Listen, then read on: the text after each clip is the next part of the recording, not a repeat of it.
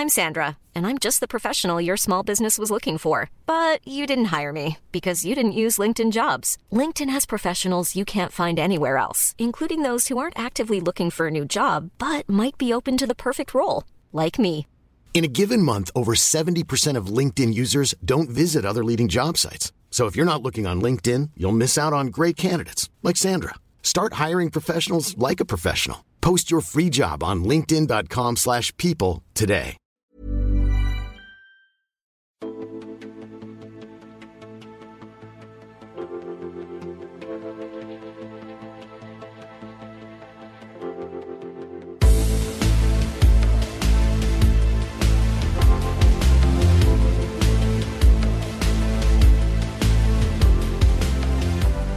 Hello and welcome to this episode of Character Unlock, believed to be episode 21, or Blackjack as some of you would call it. This episode we're probably not going to be doing much news because, well, E3 happened not that long ago, so if you're really interested in news, go listen to those episodes that we did. So we're going to do a mostly what we've been playing, but with me is Andrew Brooker. How are we, Mr. Brooks? I am hot, mate. Hot. Yep, that's a general consensus right now in this country and most of the northern hemisphere. It is awfully fucking warm. It's, It's- warmer here than it is in Barcelona. I can tell you that. It's like sitting inside Satan's butthole after curry night. It's Okay then. and spicy, That's not a statement I was expecting to hear this early in the podcast. and it smells. Maybe the smell is just you. I don't know okay? where I go from here. Stop it. You're ruining it for everyone. Sorry. I'm all right though, thank you, mate. How about yourself? Yeah, I'm. I'm fucking dying, man. I, ju- I can't cope with the heat. Bring back the snow. It's hilarious because we, I mean, the temperature isn't even that high, really, but we suck at dealing with the heat in this country so bad that every single person is complaining about the the heat, and it is fucking awful. I'm stuck to my shirt. My shirt is stuck to my trousers. My trousers and my ass are both stuck to my sofa. I'm just one pool of mess and sweat. You joke about that this country can't handle a little bit of heat. In all seriousness, they just relayed a load of tarmac on my drive home, and they actually said you can't drive on this, it's too soft still. Because it's that fucking hot that the tarmac hasn't set. I mean, it is a, a, a reasonably high temperature. I'm not denying that, but I mean, it is only 30 degrees. You know, Other countries can lay tarmac in this temperature. Yeah, well, most most other countries don't have a problem when with this in their winter. True. Yeah. We do have a, an odd that we can hit 30 degrees in the summer and then minus 15 in the winter. And then every bastard will still complain about the cold as well. You know, oh for fuck's sake. Bring back the summer. Yeah, fuck that. No, Embrace bring the on cold. the winter. Move to Finland. That's the solution. It's not a bad idea. Live to Sweden. Hmm. Drive a Volvo and build IKEA stuff for the rest of my life. Yeah, that could work. Volvos are nice cars, man. Yeah? And if you're really rich, you get a Koenigsegg. No. What, where would I put the dog in one of those things? Why are we talking about this? We're talking about video games. There are Koenigsegg's in, in, in video games and Volvos. but there we go. And Sweden is uh, available as a track in Dirt 4, so there we go. Okay. I've managed to tie everything we've discussed back to racing games and therefore video games. It's the most tenuous link I think we've had in quite a while, my friend. Well, it was easier to do that than something with Satan's butthole. But I suppose we could do a, you know, throw to the new South Park game. I'll say it's got the South Park games or Saints Row Gat Out of Hell Yep. or yeah, let's move on. So, skipping the news because, well, the the main reason is that there isn't a lot of news. Well, there's shitloads of news. It's just all fallout from E3, and I don't want to talk about E3 anymore. Yeah, I'm done with E3. Uh, uh, talking about E3, watching E3, and you know, just in general, everything E3. Yeah, I'm done with that for the, a year. Um, Xbox One X good, um, other stuff bad, I guess. Pretty much. yeah. That's that, that's your news for you. So let's skip straight to what we've been playing. And Brooker, you're going to start.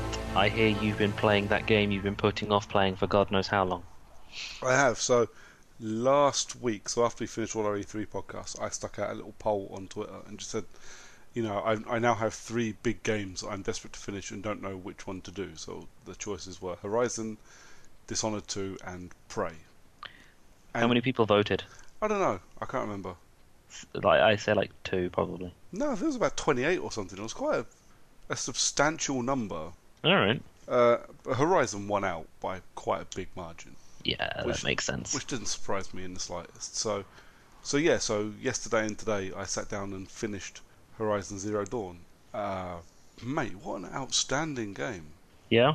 Like genuinely an outstanding game. I, I, I know I said this before, but I, I don't really. The thing with open world games is they need to drag me in quite quick because I don't have time to waste 20, 30 hours hoping that something is going to get better you know, I, I don't have. You know, I had the, this issue with GTA 5, and this is why I started GTA 5. I think three times and never finished GTA 5 because I get I hit the same 10 hour mark and I'm bored. Yep. Makes Uh, sense. And at 10 hours, if you haven't if you haven't grabbed me yet, I don't care how fucking good your game is. I don't care how many 10 out of 10 reviews it gets. If at 10 hours you haven't grabbed me, I'm not playing you anymore. It is as simple as that. Horizon grabbed me pretty quick, uh, which was good, but it never let up, and this was something that I was genuinely surprised at. And it's it shouldn't be thought of, you know, the game shouldn't be thought of negatively because I didn't go back and finish it. I didn't go back and finish it because I decided to do something else. It wasn't I didn't want to play the game. It was I wanted to play another game or watch film or something, and just forgot about it. so Horizon Zero Dawn is you you play Aloy, this this young girl who was an outcast to her, her tribe for no reason that you can tell. Uh, but she takes on a, a challenge and becomes a, a brave. So there, there is a lot. Of, it sounds obvious when I say all brave. There's a lot of Native American uh, tones to this game. It's all very tribal and it's all worshipping animals and it's not not just Native American, but like Aztec and that. So like worshipping animals, worshipping the sun, all kind of things like that. Now, you live in a post post apocalyptic world. So the apocalypse has happened. Humanity has literally been wiped out and somehow has started again. And you now have to figure out why and maybe stop it from happening again. And in the world trying to stop you are these enormous machines, literally dinosaurs. They're Dinobots that don't have cool transformery type lines.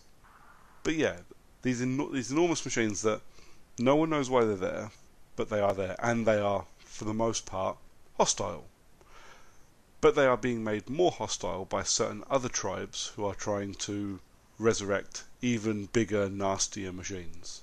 Now, the games the games were made by Guerrilla Games. I've spoken about Guerrilla Games a lot on this podcast. They're the guys that make Killzone. So this is their first attempt at a proper open world game, and every detail they've had to think of, they have thought of, and they've put a lot of effort into it. The uh, the world that you live in, what everybody wears. They basically they've invented entire religions and put it into this game, and then made the game about mocking said religions.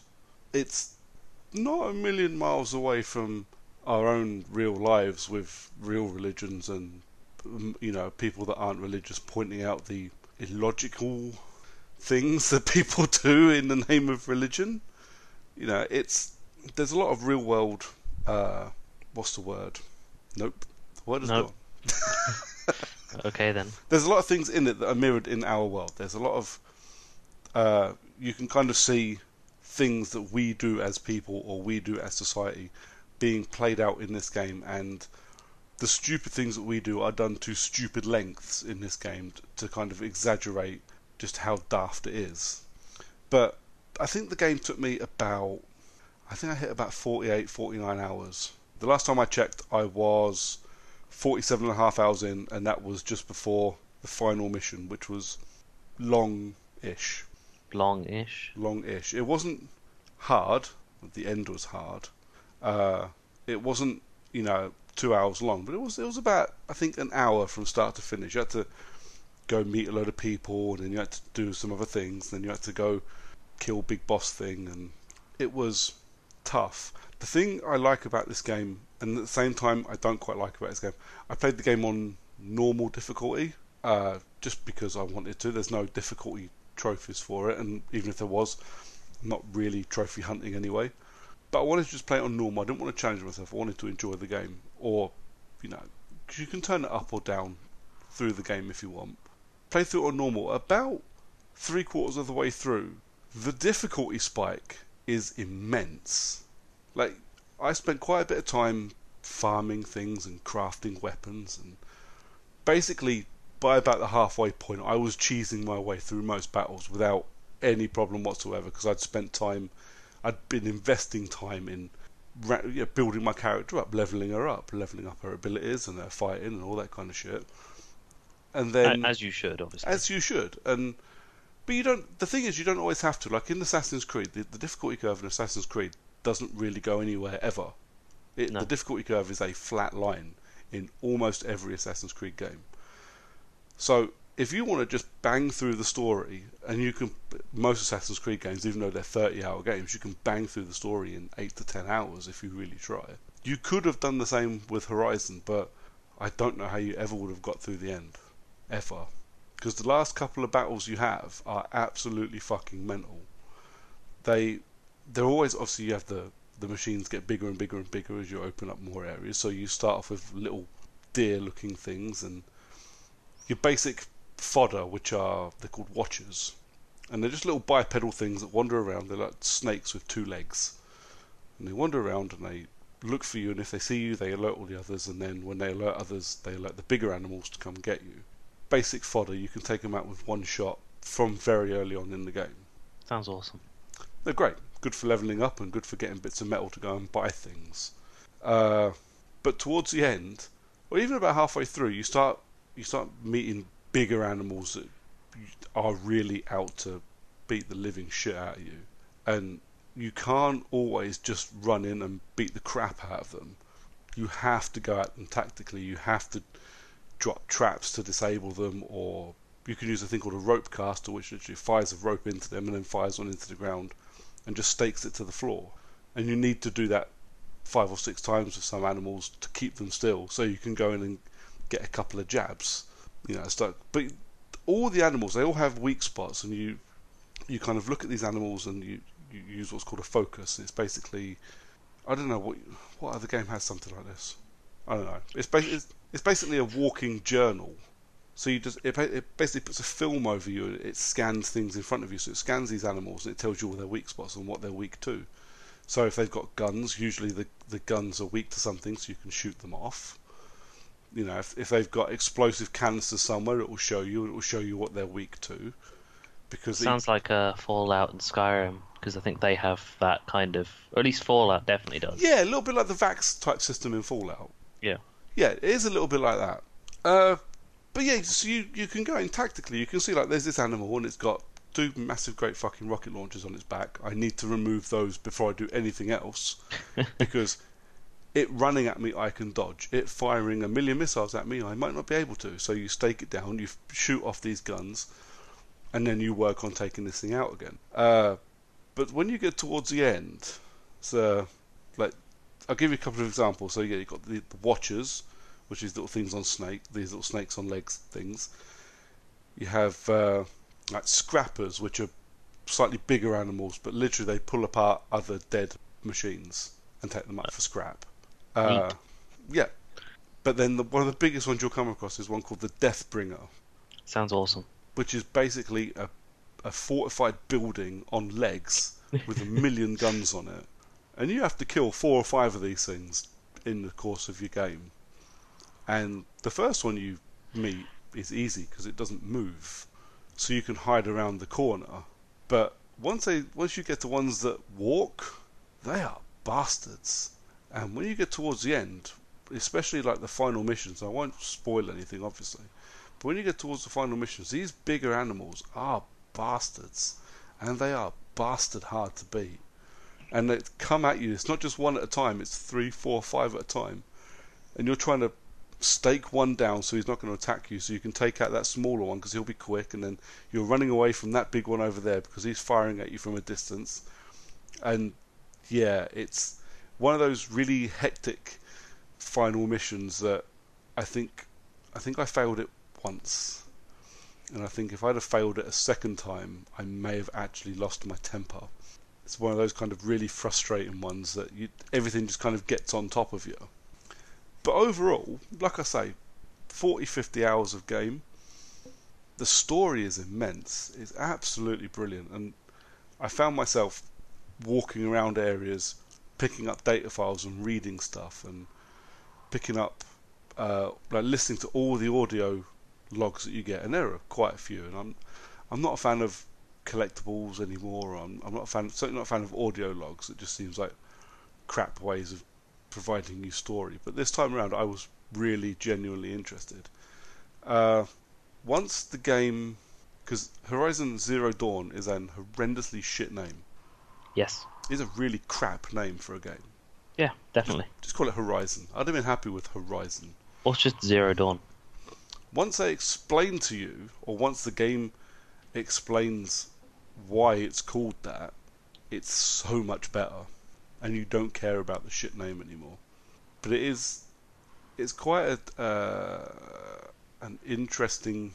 It, it's it's kind of the worst case scenario. It's kind of predicting the worst case scenario for the human race, but at the same time, you could see it happening. Probably not in yours or my lifetimes, but you could certainly see it happening it's it's one of those ones that even though it's kind of super futuristic, proper post-apocalyptic, there is a little bit of realism in there as well. Uh, very Skynetty, which is about as spoilery as I'm going to get for yeah. talking about Horizon. But it is very Skynetty. But it's, I mean, I don't know what to say. I'm I'm annoyed with myself that it took me this long to finish it. I am so glad that I did and I genuinely think that if you've got the ability to play this game, you must play the game. So you're saying that it's one of the greatest games you've ever played? Eh, maybe. I would probably want a second playthrough to see if it holds up a second time around. I missed a couple of trophies, or I missed the ability to get a couple of trophies. There's one missable one. Uh, one of those ones we have to do. You have to do all the side quests before you do the point of no return mission because if you don't, you can't get this trophy. So if I wanted to, to get the platinum for it, I'd have to go and start again, or at least maybe go back to one of my manual saves I made. Uh, I wouldn't mind playing through it again. I can't imagine me playing through it again for a while because I've got so many other games to play. But I might try and squeeze it in before the DLC comes out or the expansion comes out because obviously at E3 we had the expansion announced. I can't remember what it was called. It's called something it was called something. It was called Horizon Zero Dawn, the expansion pack. Yep. It was called something, the Frozen Grounds or something. Uh, and I don't know anything about it. I've not looked at it because I, I was scared I was going to have bits of the story spoiled. Uh, so now I can go do a little bit of looking. But it's uh, it's an absolutely brilliant game. I was worried that Guerrilla would fuck up making an open world game when all the games they've made have been linear, corridor shooters. Yeah, linear corridor shooters. Great as they are, and they are great, or most of them are great. I was worried that you know making an open it does look like a guerrilla game. Uh, so if you play like Killzone Shadowfall, all the little like J.J. Abrams style blue lens flare that is everywhere, that's all back. You know, it would it wouldn't take you long if you if you knew Guerrilla Games, you'd be able to pick up the game without knowing and go, this kind of looks like Guerrilla's work. It's very very pretty. It's uh, well, say very pretty. It's fucking gorgeous. It's absolutely gorgeous, and from all accounts, it looks even better on PlayStation Pro. I would be tempted to buy a PS4 Pro just to see what this game looks like because on standard vanilla PS4, it looks fucking great. But yeah, I would want to give it another play if I call it one of the greatest games I've ever played. But it is definitely up there, and it will it will probably probably take some beating to stop it from being my game of the year. Okay. Uh, do you feel like play, uh, playing it again wouldn't give you a similar kind of experience of what you've played so far? Uh, I don't know because the thing with it is, as the as the stories explained to you, obviously you know all games and films and TV shows are all like this. As the story is drip fed to you, the surprises can only come once. You know you can't be surprised a second time. But what you can do, and this works with some of my favourite films like Fight Club, uh, Usual Suspects, anything like that. Once you know how it ends, or once you know how you get to the ending, you may see it differently as you watch or as you play. You may interpret things slightly differently. So there was, there are certain things in Horizon that when actually when when the Zero Dawn thing is explained to you, there's a, and there's a lot of exposition. There's an awful lot of information to get across to you in an interesting way, without making you fall asleep. Uh, and to be fair to it, it does a very good job in that as well. But there are certain things that I would now want to go back and see. I would want to know how certain people know certain things because I didn't find them out until I got to a certain point, and I would like to know how other people found that out themselves. But it's one of those games that I could spend probably a year digging through, finding new things to read, new, you know, new uh, audio files to listen to. Some of the weird collectibles as well. Like all the collectibles are like an old world mug that has a logo on it. I'm almost certain one of them is from Killzone. I'm almost certain of that, but I can't be too sure. uh, obviously, you're not going to get you know, it, it's like knowing the end of the Sixth Sense when you start watching it time two. You're not going to get the same. You're not going to get the same feeling from get... what's from it the second time round, but no. you may notice things earlier on that are ties to the fact that oh, hang on, they've been hinting at this for a while now. Yeah, but I, I mean, I came out of like let's call it the reveal. I came out of the reveal with quite a few questions with regards to things I had done in the previous 40 hours and conversations I had had and things other people had said in the previous 40 hours. So I do think that on a second playthrough, I do think I personally will be digging out, will be getting more from it uh, on playthrough number two. Other people, I couldn't tell you. I just, it's a bit like when I play through Dishonored for the second time. You go, oh, well, this, this is new and interesting, and I didn't know this when I got to this point before, and suddenly other things start to make sense. And I do think there is a, a level of quality and a level of attention to detail in Horizon Zero Dawn that would make it so that that would be the experience I had on playthrough number two. Um, I've talked a lot about Horizon. Yeah, I'm quite proud of you. I wanted to write notes, but I only finished it at three o'clock this afternoon, and then I had to do dad things. Yeah, dad things. So I didn't. You really... say you weren't deserving of Father's Day. Oh, don't. I just, you had to I... sacrifice note making for dad things. Exactly. It's not a sacrifice. It's I get the game because I'm on holiday. I... but yeah, it's uh, you know, if you haven't traded your PS4 in, I would highly recommend you renting Horizon Zero Dawn. Sadly, I can't lend you my copy because I bought the fucking digital one. Nice. But again, it's one of those ones that if I didn't buy it digitally, I you wouldn't get the 4K experience. Well, it's not just well, that. The, if, if the HDR it, experience. If I didn't buy it digitally, I would probably have rented it. And if I rent it, Guerrilla don't get my money. That, and you probably would have sent it back long before you finished it. Yeah. I'm quite happy to. Most of the games I buy that I know I'm going to play, I buy on digital. Because we are at a point now where all the companies, when we're talking Xbox, we're talking I mean, PC doesn't count, but we're talking Xbox and PlayStation. As their consoles move on, it's going to be mandatory that they have backwards compatibility in their machines. Because if they don't, no one will buy their machines anymore. So yeah. I am quite happy to have Horizon Zero Dawn just sit in my digital library, and five years' time, when the PlayStation 5 Pro X is out, I can re-download it and play it again just as good as I did on the current four that I have. But yes, what about you, mate? What have you been playing? So I've been playing. Um, gonna go with two games. but only because I'm not going to go too in depth with either. That's right. really. I've got another one to talk about very briefly afterward. So I'm going to start with a game we've mentioned before on the podcast. That game being Life is Strange. I, yes. I that was the game I've been playing throughout the entirety of the E3 weekend, and then a bit more since then, including doing the. I was trying to do an episode a day, but as the game progressed, it got a bit more and more difficult to do an episode a day and not finish the game in the, that day. Yeah. It's it's one of those weird ones though, isn't it? Because it's like uh, like Telltale games. An episode is an hour and a half to two hours max, and that's it, done and dusted. Yep. But Life is Strange. A couple of those episodes when I was walking around doing stuff, especially like chasing trophies and things, a couple of them took like three hours. Yeah. So, episode one obviously is very teen drama.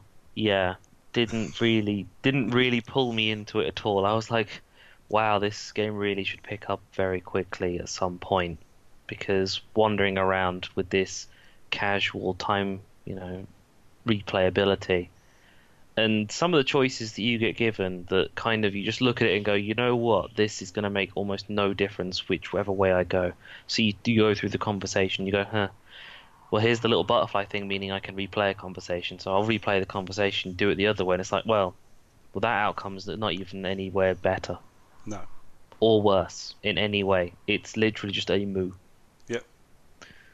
But um, some of the the minor conversations that you have in the game, like when you're talking with Taylor and she mentions that her mum's in hospital, so then you rewind the conversation and you you lead with that, and Yeah. then from that it becomes a, you know, now you're friends with this girl, or Yeah. rather she doesn't hate you, you know, and want to, you know, film you having sex or something and Yeah. share it on YouTube.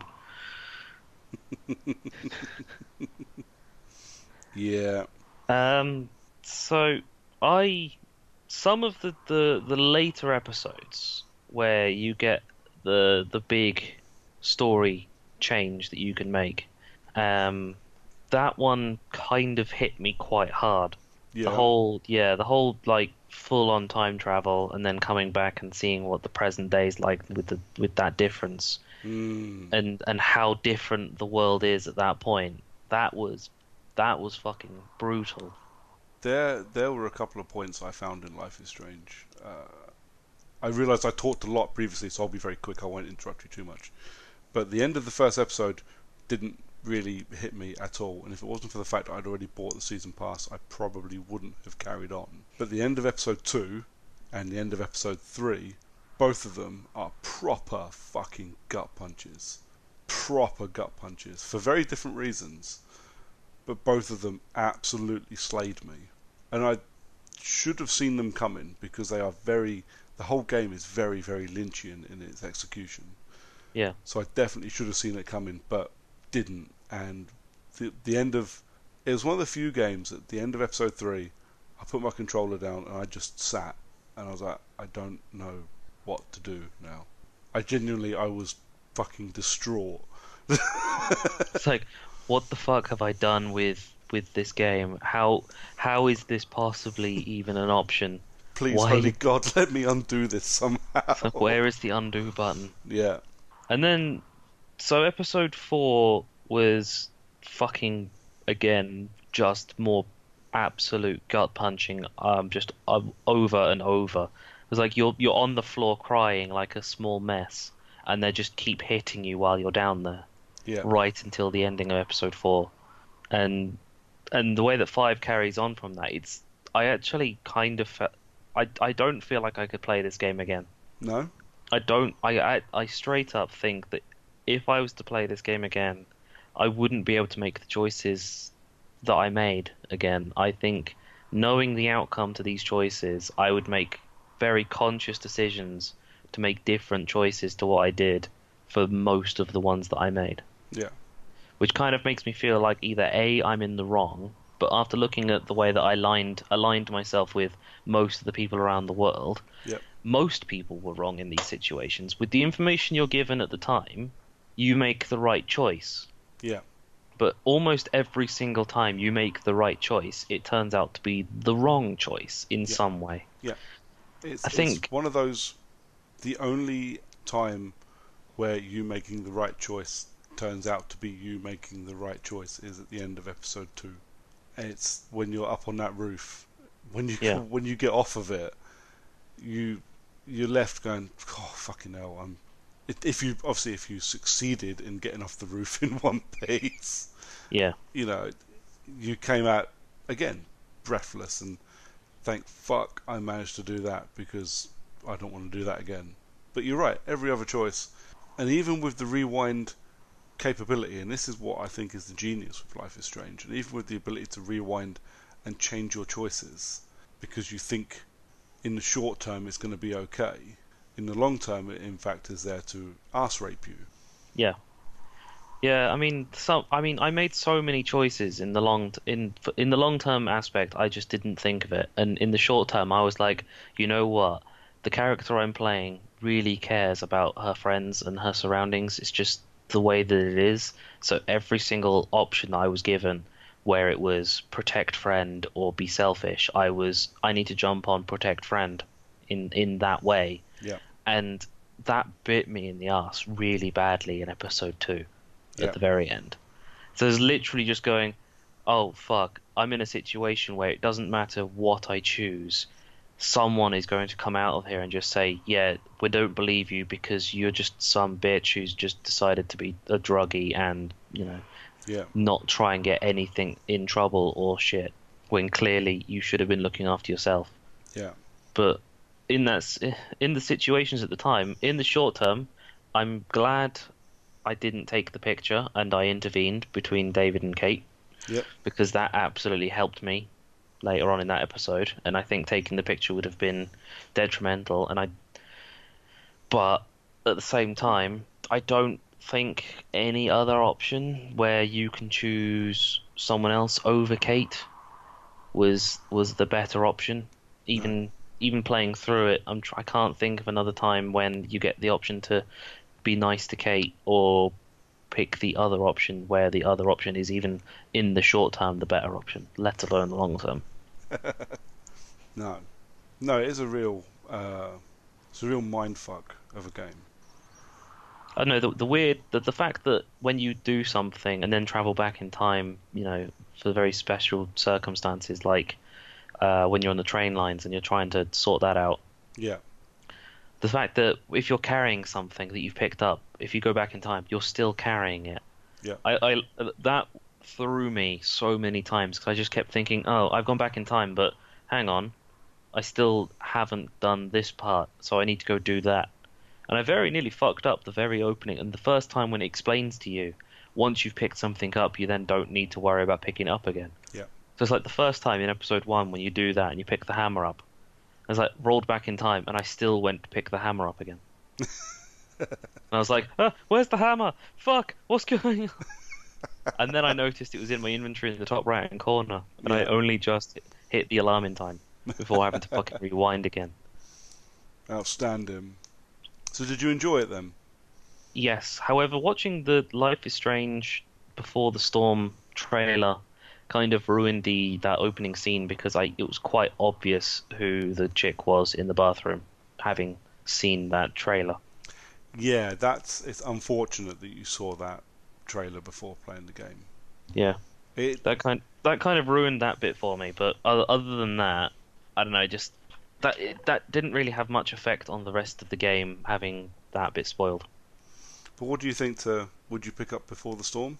Um, absolutely, because I think I don't quite know because the the main mechanic to Life is Strange is the ability to replay your choices, or just in general being able to rewind and essentially teleport from the fact that you you're somewhere else, and it gives you you know it takes away the whole the what is the Telltale style. You know, you only have a certain amount of time to make a choice. Yeah, because you can sit there with press X for uh, conversation point A or press B for conversation point B, and you're just sitting there. You can sit there staring at it and pondering what it is that you're making the choice for for an infinite amount of time. Like the very last choice, I was literally sitting in my chair thinking, "Oh fuck, what Yep. do I do at this point? Yep. What is what is the better option?" And I think that's well, it clearly is done deliberately because you know it's, it's a video game. It's been developed Yeah. like that, but I think I'm pretty sure it's done deliberately. So the thing with a Telltale game is there's nothing really changes depending on what you do. Certainly not anymore. So No. you having that time limit just moves the game on. It stops you from breaking pace.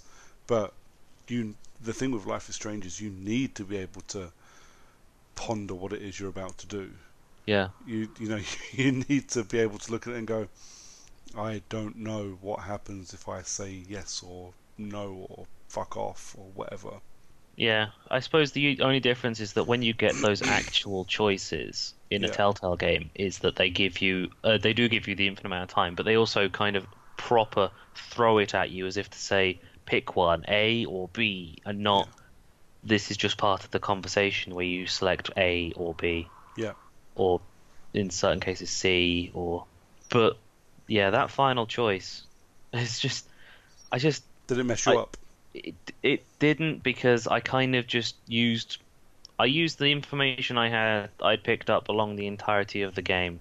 Yeah. And actually the the final episode and seeing the outcome before going back in time and making the choice Yeah. the obvious it, it kind of made the final choice that much more obvious and which one that you need to pick.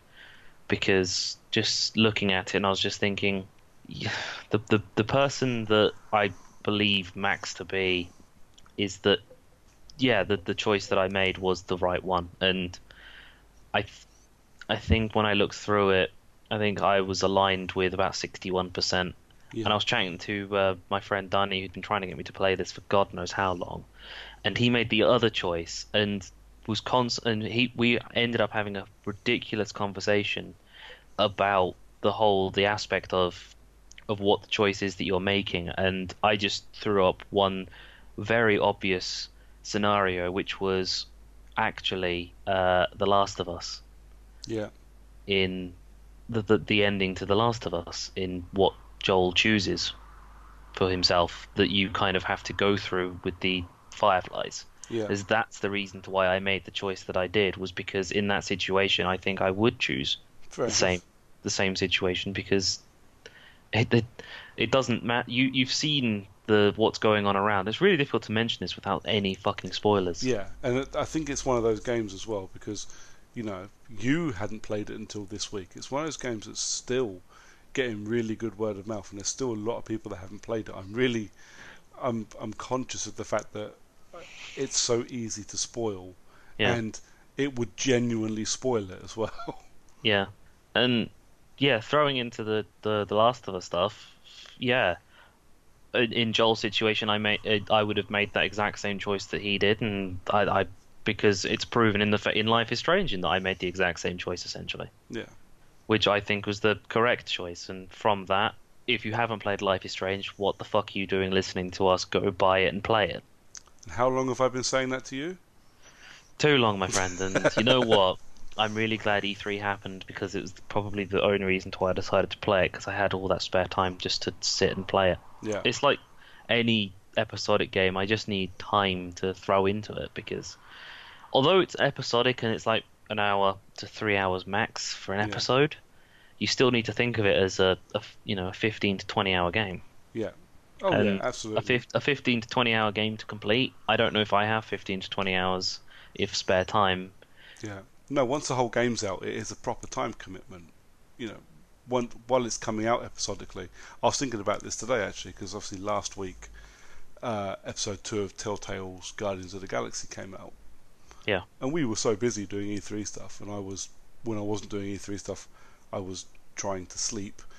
I haven't played it yet, and I'm like, I need to hurry up and get it played, otherwise, next thing I know, episode three is going to be out, and now I'm in, now I need to find four to five hours to carve out to play, which I won't be able to do Yeah. because you know I've got a couple of weeks off work, but I'm back at work in a couple of weeks, and I definitely will not have time to, like I did yesterday and today, load an extra 15 hours into a game that I needed to finish.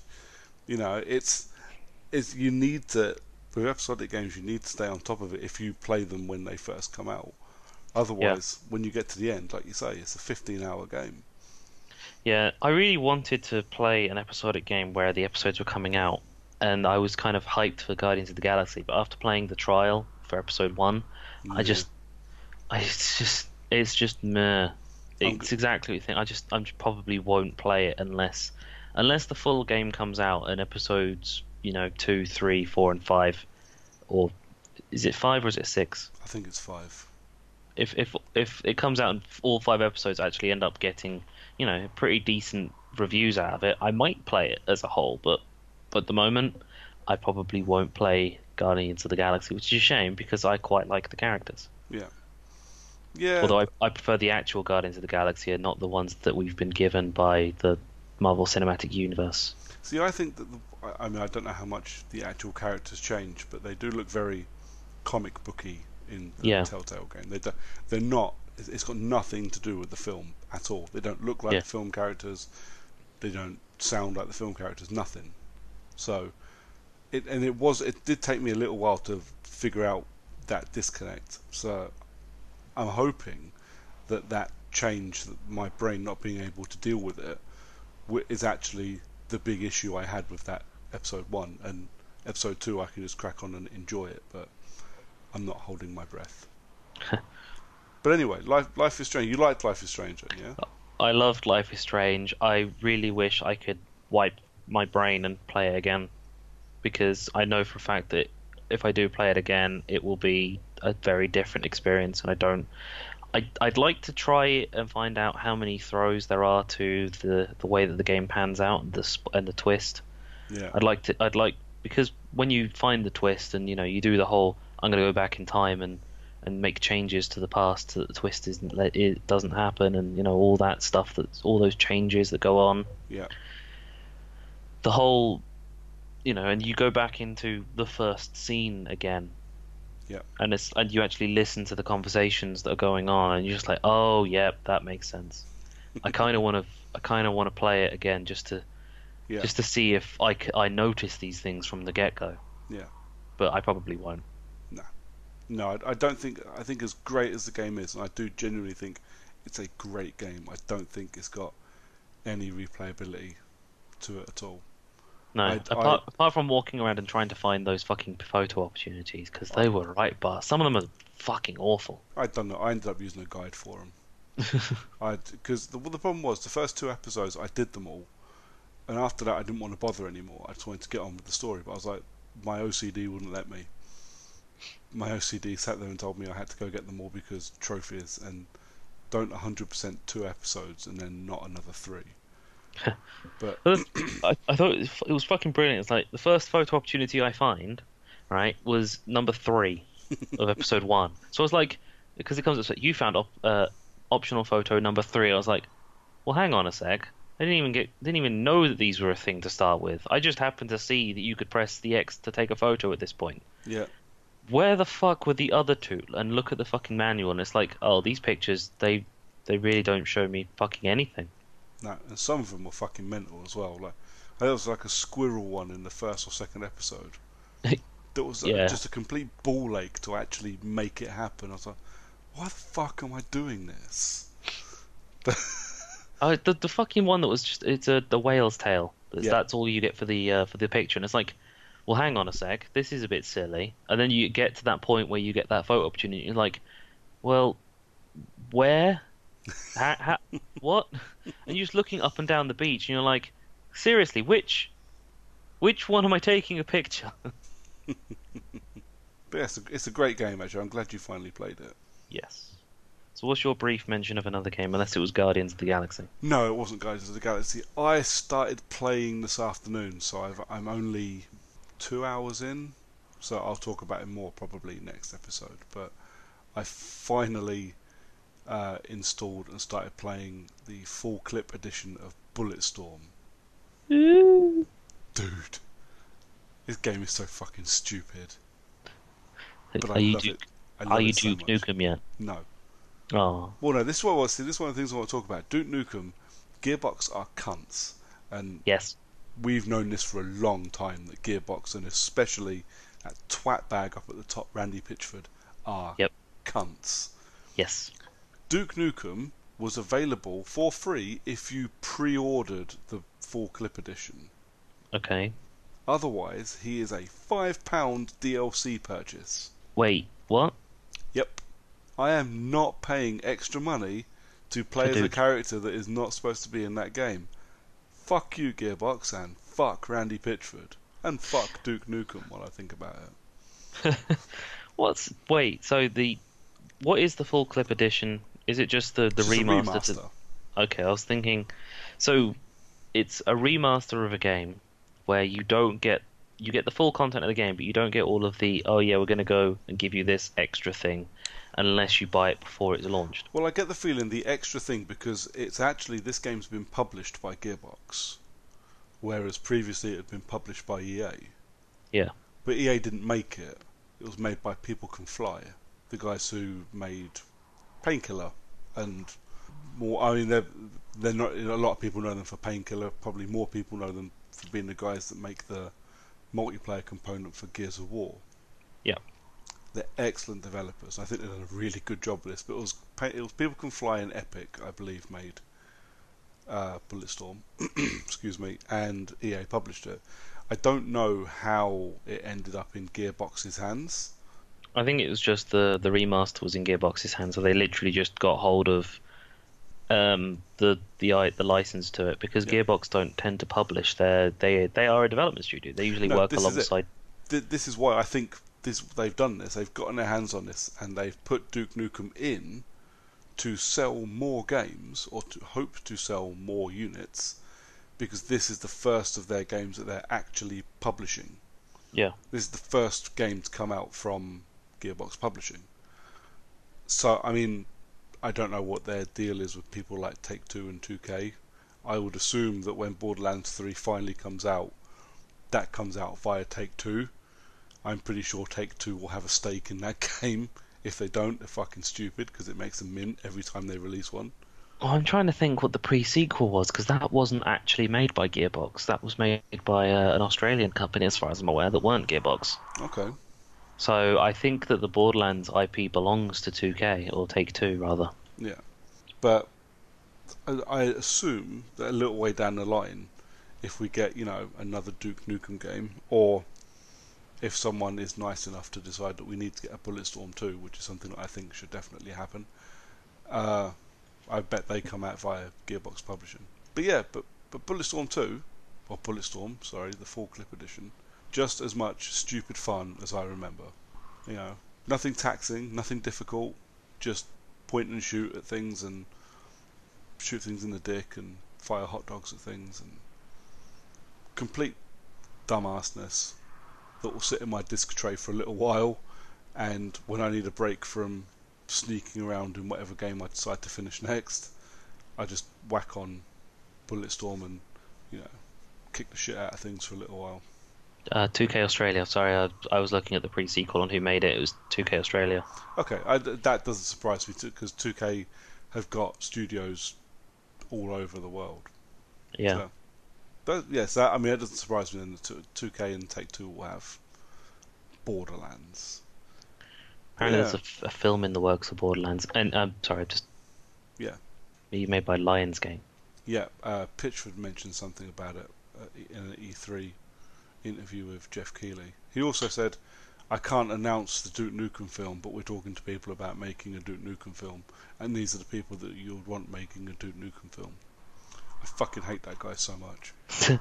I don't want to talk. We can't talk about a Duke Nukem film, but here's everything I want to talk about a Duke Nukem film. Literally, the dude went, "I can't, I can't announce the Duke Nukem film, but we are making it." That, that's an announcement, you massive ball bag.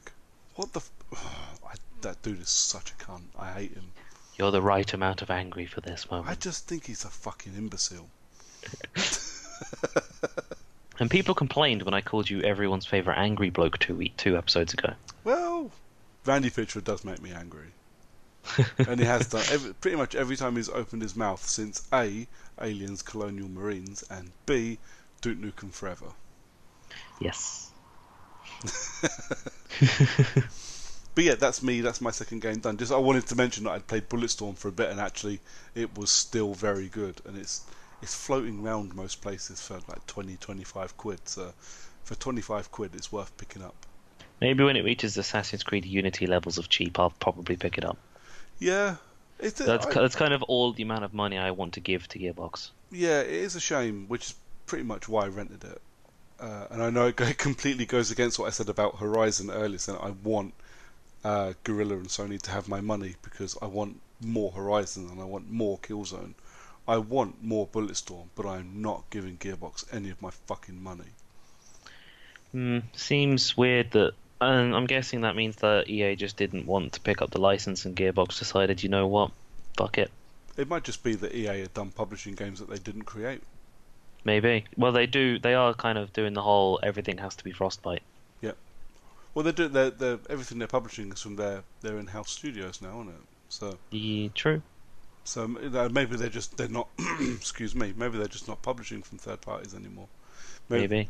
I mean, Bulletstorm was, was probably a good example of it, but there's no money in it. No, you're right. There isn't.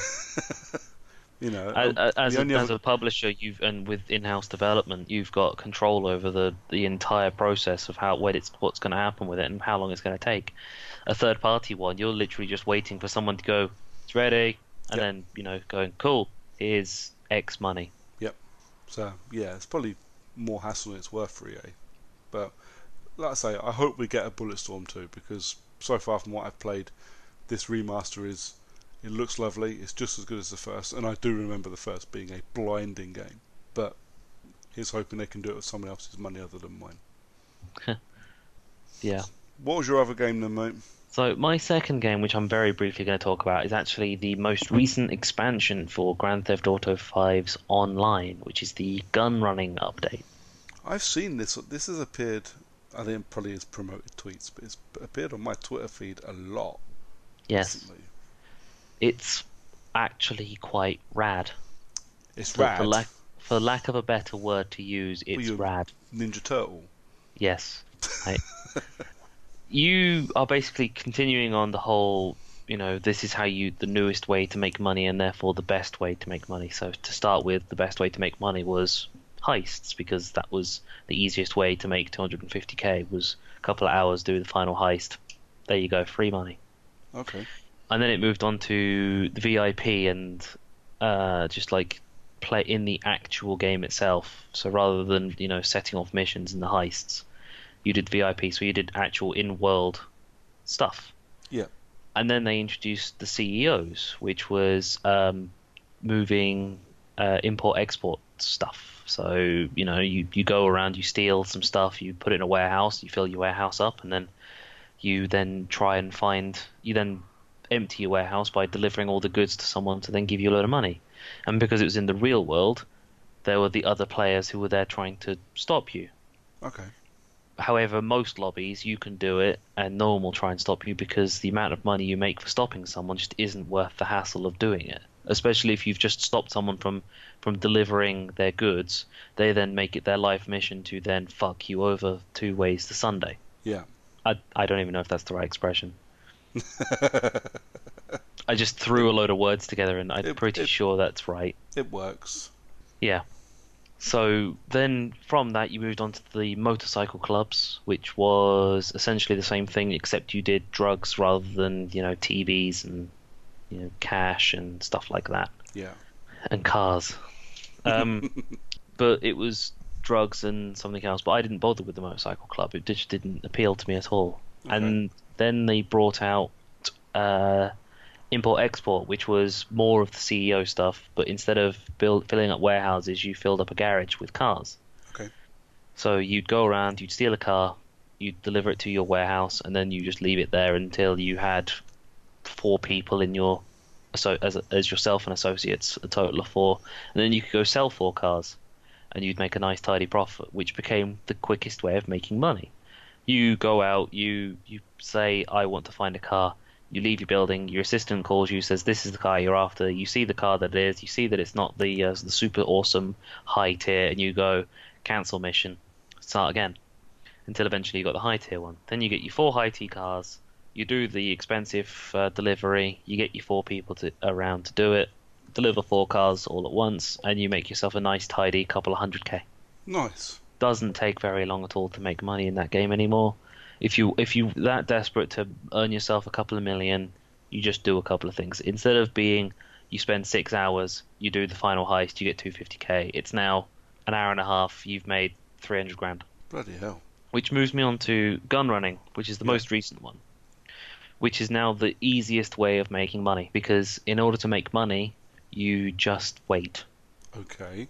You literally you buy your bunker for somewhere between 1.165 million to 2.45 million. You pick Okay. one on the map and that's your bunker. Depending on where it is, it tends to be more expensive. So I've gone for the cheapest one, which is the one that's at the top top of the map, furthest away from any possible thing that you could possibly want.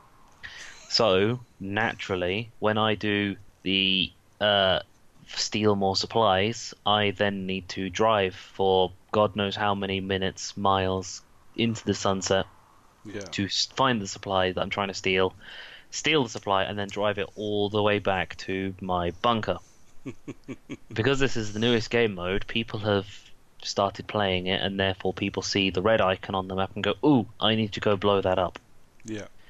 But not only that, with this update, you actually get anytime you go to steal supplies, you get people chase you from the AI. Okay. And there's been some kind of update because one of the supply steals that I did was to blow up a couple of helicopters and then use uh, an aqua uh, pickup truck. So it's a pickup truck with a couple of barrels on the back and an and an outboard motor and an AA cannon in the in, in the in the back. So you're driving along, you've got someone in the back on the AA gun. You're driving on land, you shoot a couple of helicopters down, they land in the water. You drive into the water, pick up the supplies, and drive away. Easy. No, because they've updated the AI, so now when they come along with the buzzards attack helicopters, they actually use the main guns instead of just having people hang out the side and shoot at you with pistols or machine guns or something. Yeah. So a buzzard attack chopper, which is essentially a little bird with miniguns and rockets, it's actually quite difficult to get away, which is why you need the guy on the back with the AA gun, who's now completely exposed to someone shooting at them with miniguns from a little bird. yeah, Okay. but you steal supplies, you deliver them to your bunker. Your supplies sit at, on a bar, and then you just sit there and you watch the bar dis, dis slowly go down. But while that bar is going down, either one of the other two, which is or both of research or stock, go up. They don't go up at the same speed as which the supplies one goes down. So I think you need to f- have I think three full bars worth of supplies in order to fill one bar of stock. But in if you have yours uh, fully upgraded, you know, people doing the stock, you only need to wait about 20 minutes to get 20k. Okay. But that's 20k of the cheap method of selling your goods. Yeah. There's a more expensive one. Okay. Every time you do it, there is the, the cheap option, which is the the one that you advertise that, and then there's the other one, which is to go to the other area, the area that is further away than the near than the near one, and that gives you a nice tidy extra percentage. I don't know what it is yet. So far, I've only ever sold um, 20k at once because I got bored of waiting. The only thing that the only problem with it so far is that you need to be playing the game, and I believe you need to be in free roam in order for the for it to be ticking over. Okay. I haven't really tested it yet, and I haven't had a big long session, which I probably will uh, on a weekend when I've got some friends to play with and we do some stuff Yeah. to actually find out how much money you can make at any at any particular given moment, considering you put zero effort in whatsoever to get money out of it. it's literally just a time wasting game, so you could just drive around in the new available option, which is a 2.1 million pound purchase for the Yeah. base model of a mobile command center, which is an armored truck with an armored trailer. Yeah. On this armored trailer, it comes as standard with a front-facing 50 cal cannon, Fucking hell. and then as an optional upgrade for under research, if you find it, two rear-facing 50 cal cannons. Jesus Christ. So you can be driving this truck and then have three people in the trailer, one facing forwards with a cannon and two facing backwards with cannons, and you can just drive around in an armored truck that can travel at God knows what speed and because it's fully armored, can take about nine to ten rockets from Jesus. other players. So while other players are trying to shoot you with various other things, your allies in your back of your trailer are just annihilating everything, and you're just driving around like without care in the world. And you said GTA wasn't fun earlier. I did try to get into the GTA Online as well. Uh, I think it must have been the first time I played it because you have to get to a a certain point before it lets you do the online, doesn't it? Yeah. Uh, and I tried, and I just found myself appearing in the world and then getting run over a lot. Yeah. Uh, G- I didn't find that fun in the slightest. GTA 5 single player is pretty fucking boring. You spend all this time, and everyone does. They spend ages going, oh yeah, but you know, the heists are great. Well, the heists are great, but there's like three of them, and they're completely fucking useless to the rest of the game. And you spend ages trying to work to it, and it's fucking awful. Yeah. So then you just, you try out GTA Online, which probably when you played it was full of the douchebags and the twats and the cunts that just go around and run everyone over, or if they they bought one of the shark cards, the microtransactions, and they bought themselves a tank, which at the ti at the start cost like two and a half million to buy it. Yeah. So they then just phone Pegasus to get their tank, and they just drive their tank around the map and just shoot everyone as they go near them. It's not. I can't say it's not like that anymore, but it's very rare that you come across a dude who's just driving around to be a dick to everyone. Because if someone's at the uh, every so often you'll get one person flying around in a Hydra, which is the uh, the the VTOL Harrier Okay. with um, the minigun on the front fires explosive rounds, and it's got you know re- relatively rapid firing rockets. But you'll get every so often you get the dick flying around in one of those. But when you do, the rest of the lobby just goes fuck this guy, and they all pull out the homing launcher. but with Gunrunning's update, one of the available things is an APC that has an optional upgrade for um, rockets instead of a cannon. Yeah. So you can just sit there firing rockets into the sky, and eventually one of them will probably hit him as he flies over. But beyond that, there's an AA turret trailer. So you're driving, you can drive along with a truck, and there's a goddamn AA turret on the back of it. Someone else can be manning. So you can be driving along. This dude's flying around with a Harrier, and you've got an AA cannon just fucking blowing him out of the sky. They've designed this one to be the anti-douche Yeah. brigade. Well, that's good. So all in all, I've found gun running to be quite entertaining. That's good.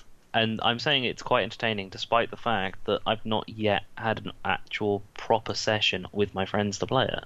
I've been doing most of this on my own. That I mean, that is impressive because again, you know, we said that. Well, I've said this a dozen times, haven't I? I don't, I don't like. It's not that I don't like playing online with people, and it's not that I don't like playing online with my mates. But it's just most of my mates are my age, and we have wives and husbands and kids and dogs and jobs and things. And organising my friends to all be online at the same time is it's just it's another job.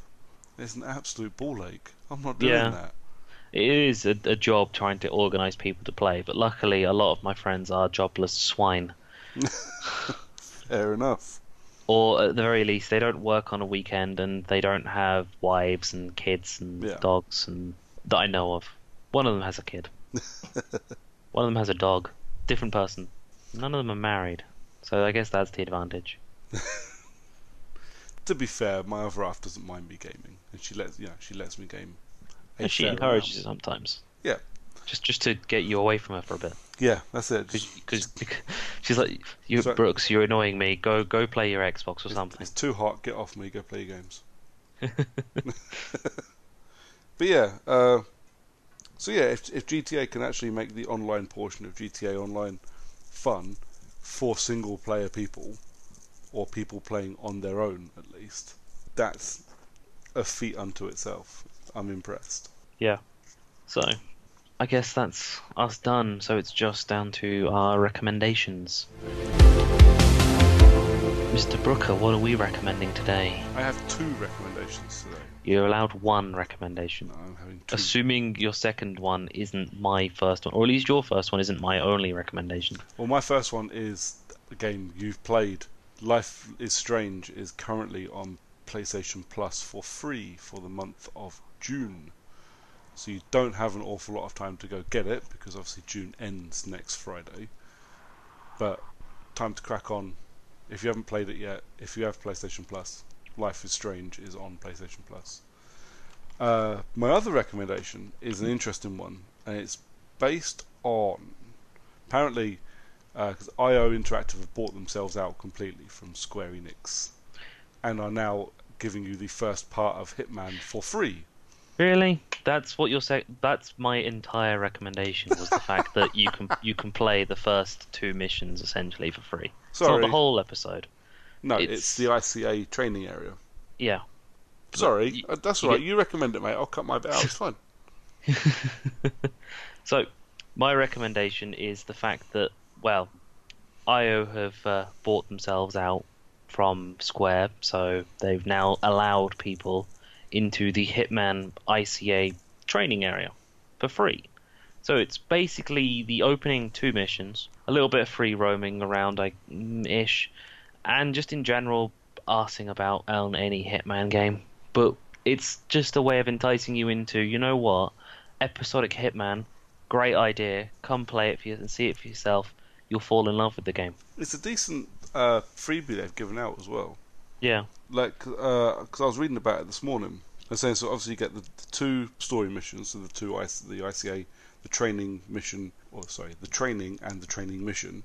But all the escalation contracts, all the challenges, you can from the free bit you can get 17 trophies, and any contracts that other people have created in the ICA area, you have the ability to play. So you can get a really, really good taste of if you you know of the new Hitman, new Hitman.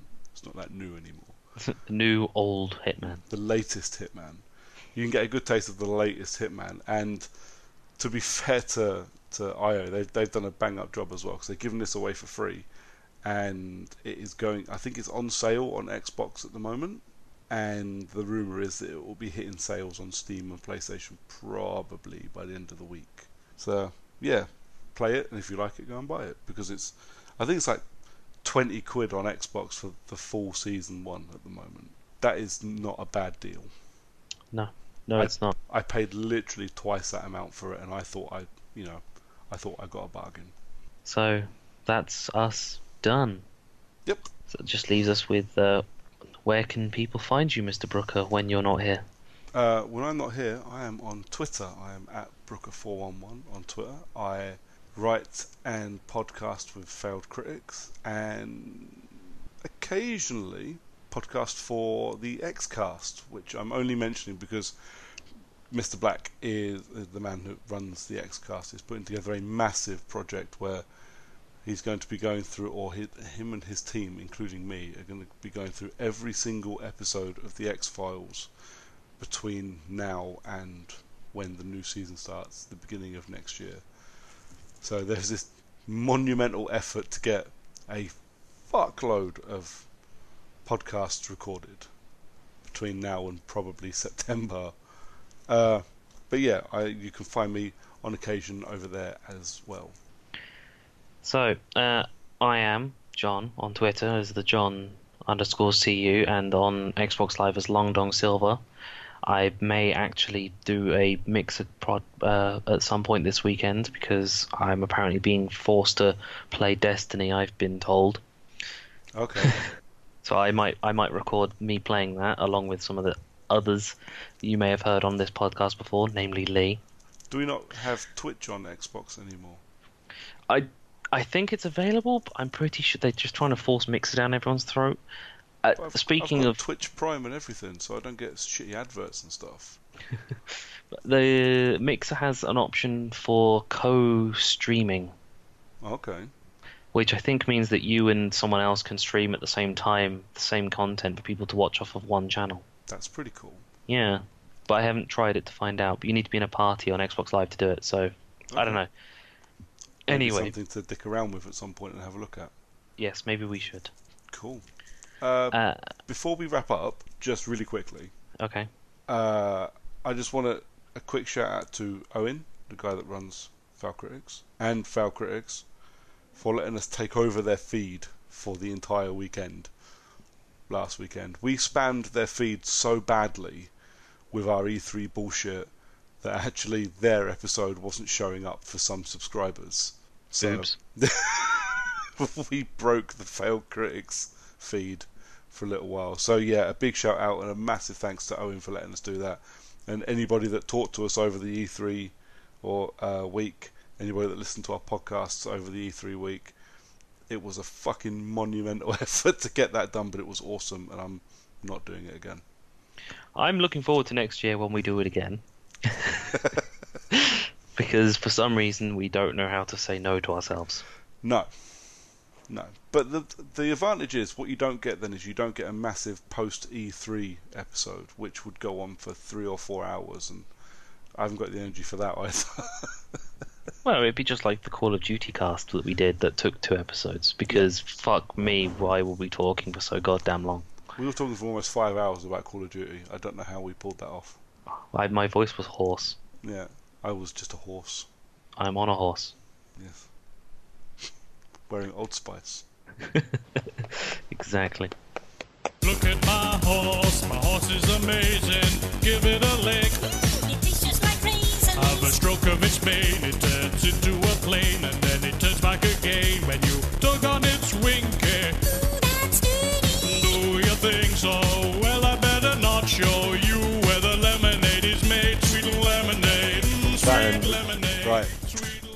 Okay, right. So I think that's us done then, mate. Oh, uh, Yeah. obviously find us uh, on Twitter, on Facebook, and on Instagram at Character Unlock. Yay, character unlock stuffs. Cool. I think we're all done then, mate. We are indeed. Bye.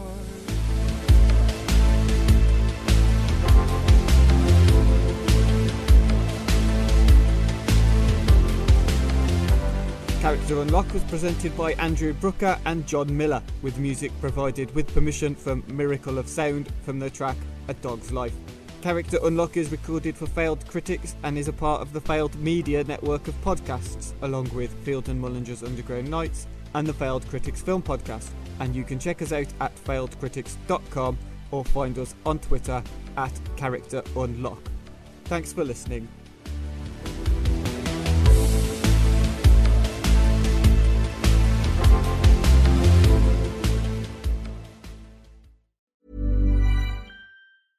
Even when we're on a budget, we still deserve nice things.